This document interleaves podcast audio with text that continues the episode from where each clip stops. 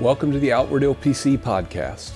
Outward OPC is a work of the Committee on Home Missions, and it exists to encourage zeal for reaching the lost and to be a tool for the OPC and other Reformed churches to be more effective in reaching people outside the church.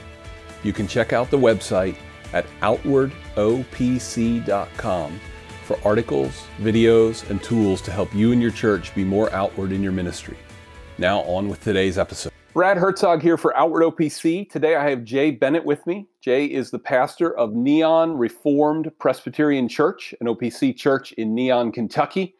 We're glad to have Jay here. You're going to get to know more about Jay and his ministry. But Jay, I thought I'd, I'd sort of just jump right in with a, a question. I know that Neon, Kentucky is kind of an interesting place. I know I remember some stories about the founding of the church there and just some unique, interesting challenges. I thought maybe for people who have never been there, I know people who who have been to Appalachia know it really well.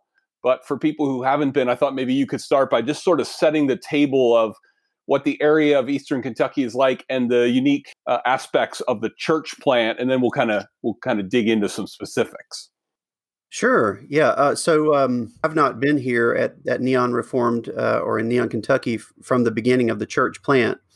Um, I came in in 2012 and have been here ever since. So almost uh, going on nine and a half years now. The region itself is uh, Appalachia, not Appalachia, as you uh, said, but Appalachia.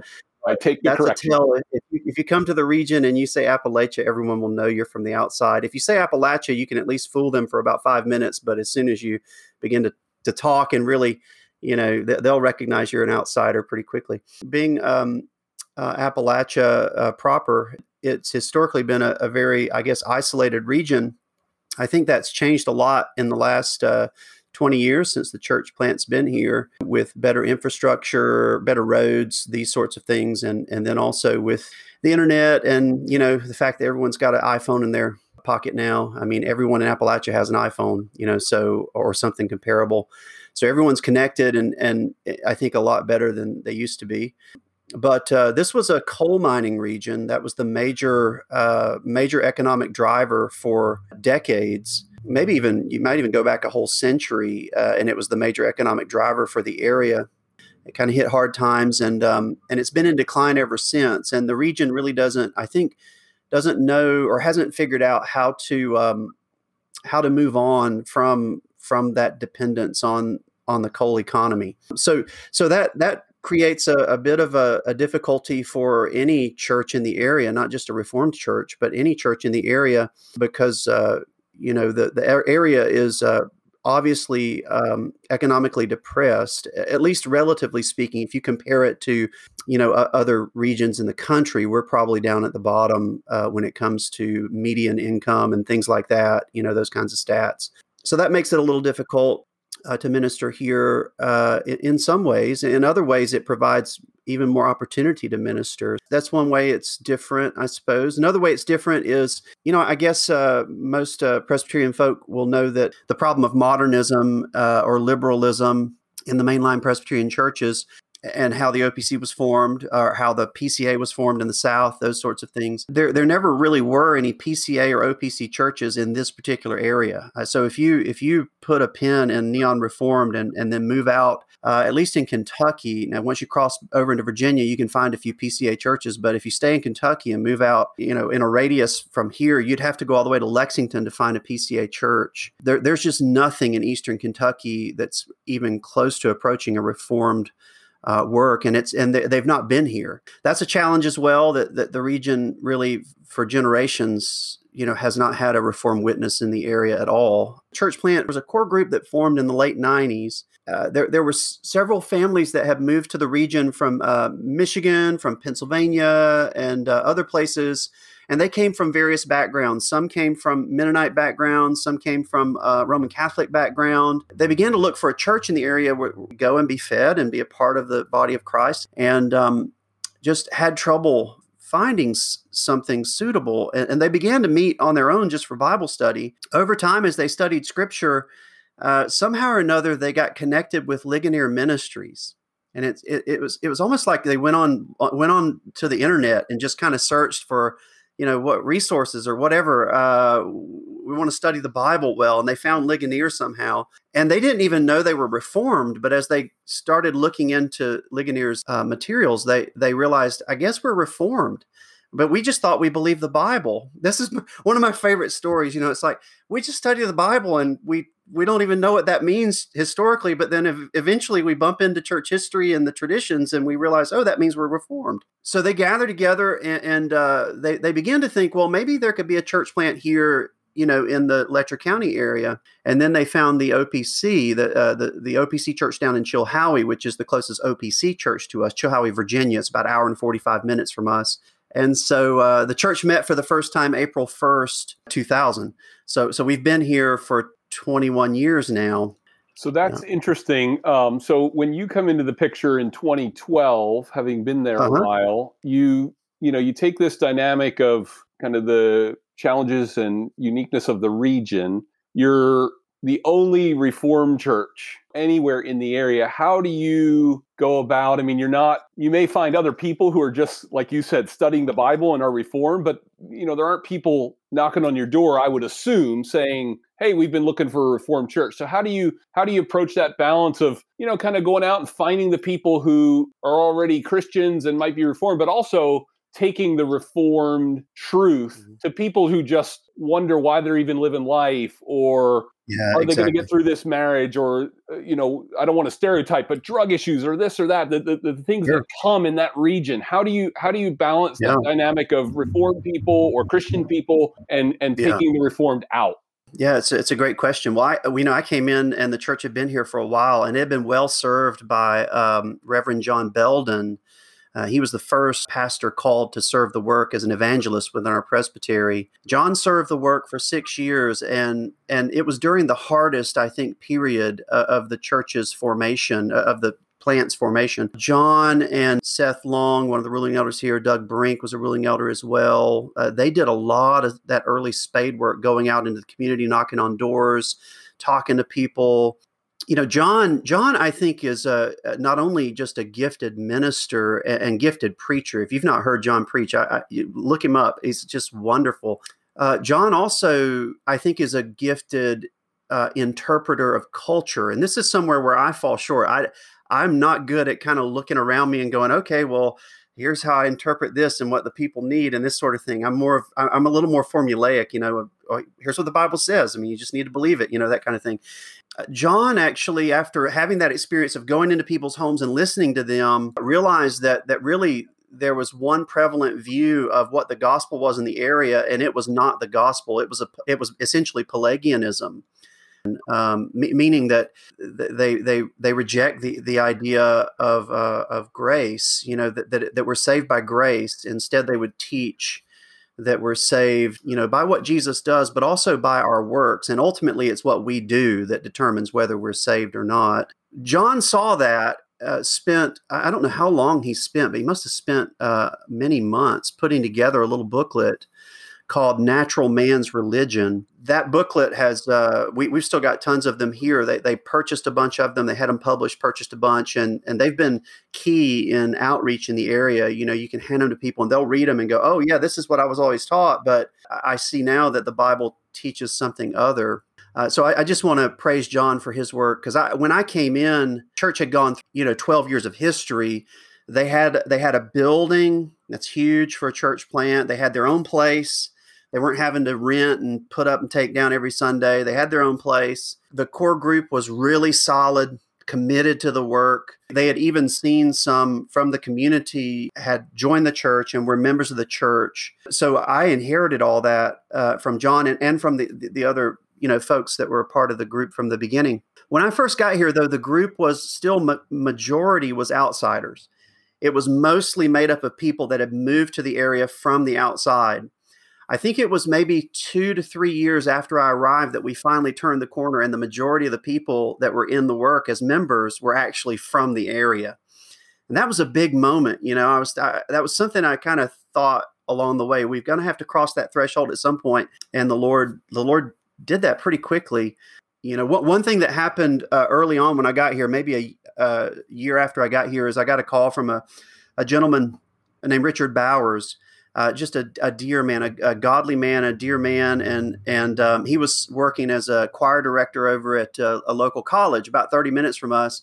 He said, "Let's grab lunch." I said, "Great, let's do it." He invited me to come and teach at one of their uh, student ministry uh, sessions, and he had started a student ministry on campus just independently, you know, by himself, and really was gifted in gathering people. And I, so I went over and I, I, taught, and there were about 25, 30 students there. After seeing what was going on, I, that night I went up to Richard. I said, "Would you be okay if I come every time y'all meet?"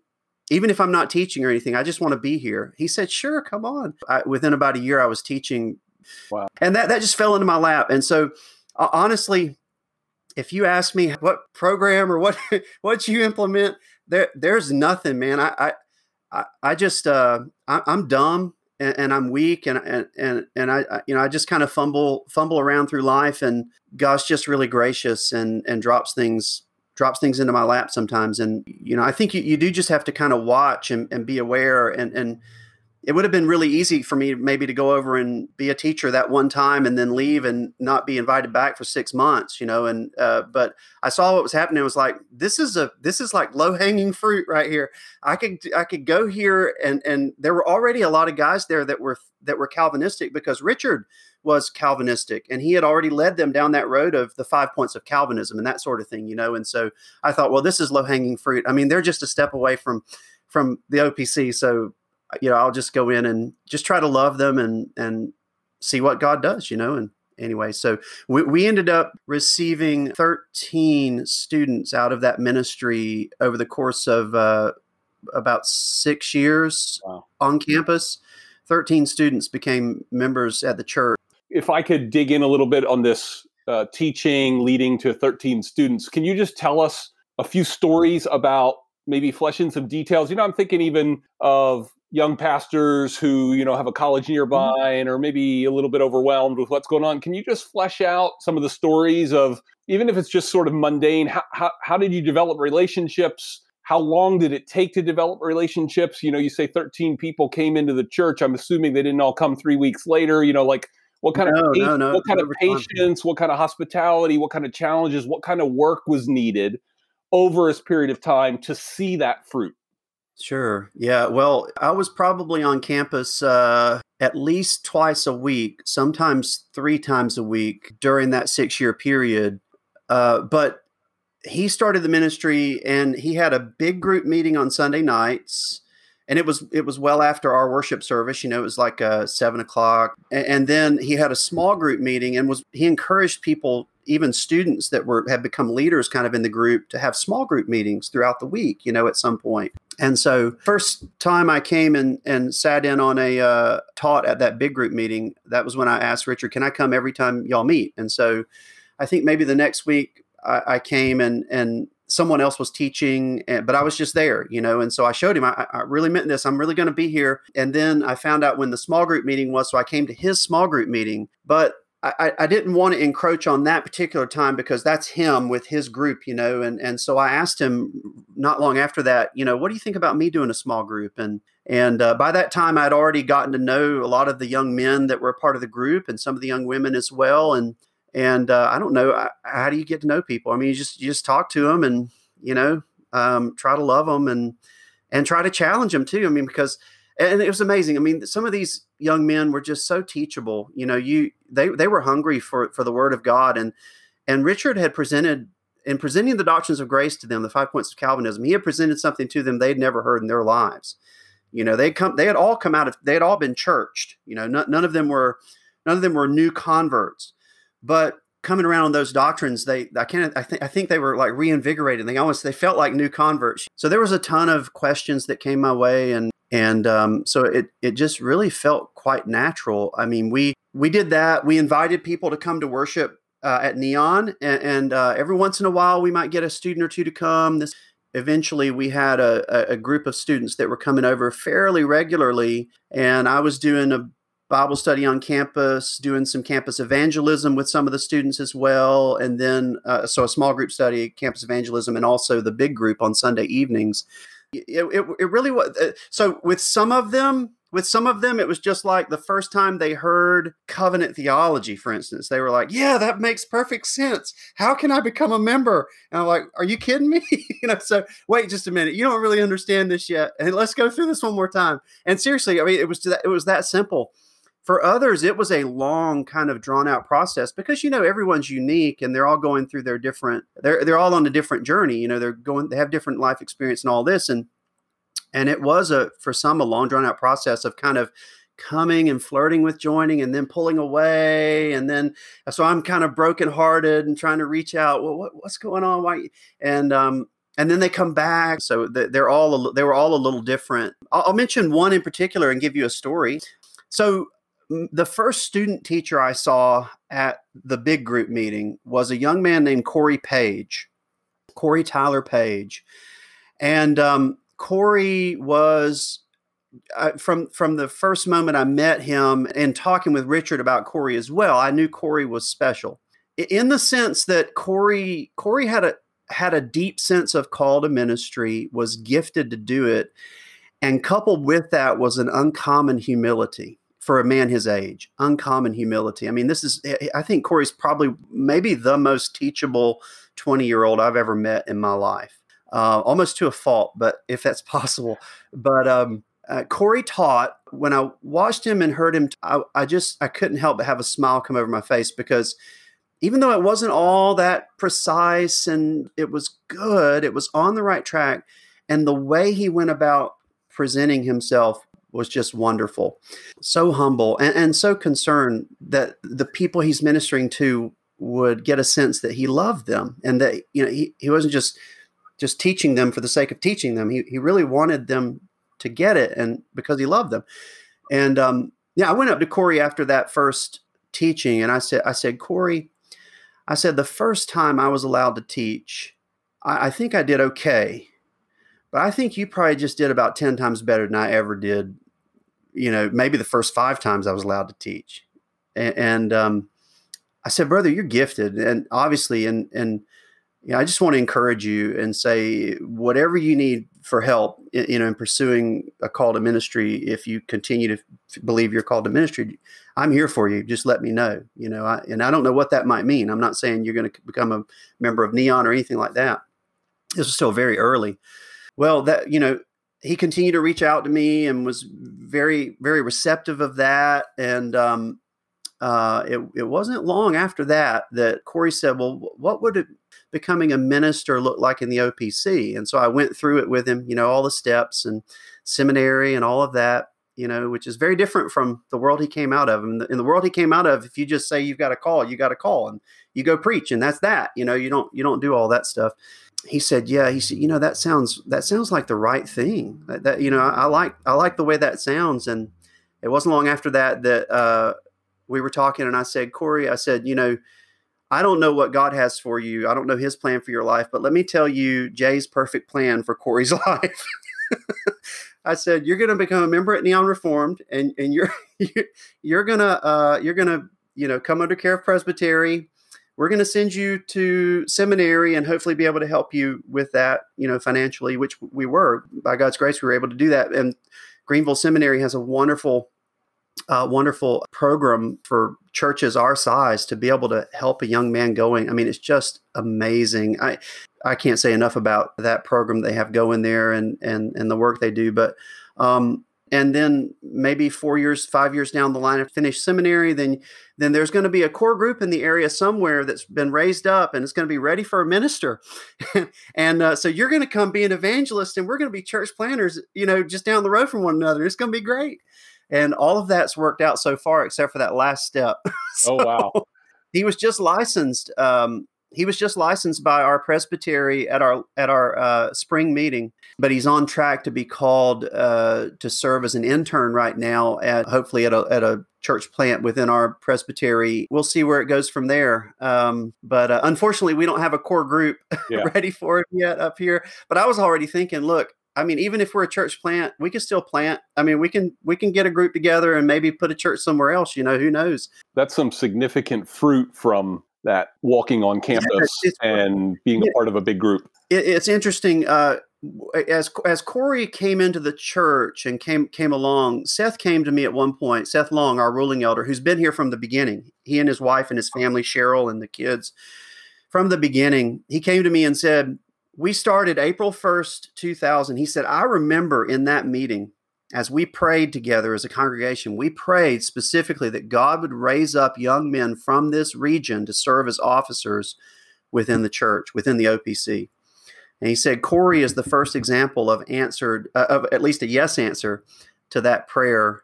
And, and, it took 20 years for it to, or 21 years for it to happen. It, it was it was literally April 2nd. So they they had that prayer meeting April 1st of 2000. It was April 2nd of 2021 when Corey sustained his licensure exams, and um, which is you know means he's on track to become an officer, which is wow. wonderful. Yeah, that's just a great story.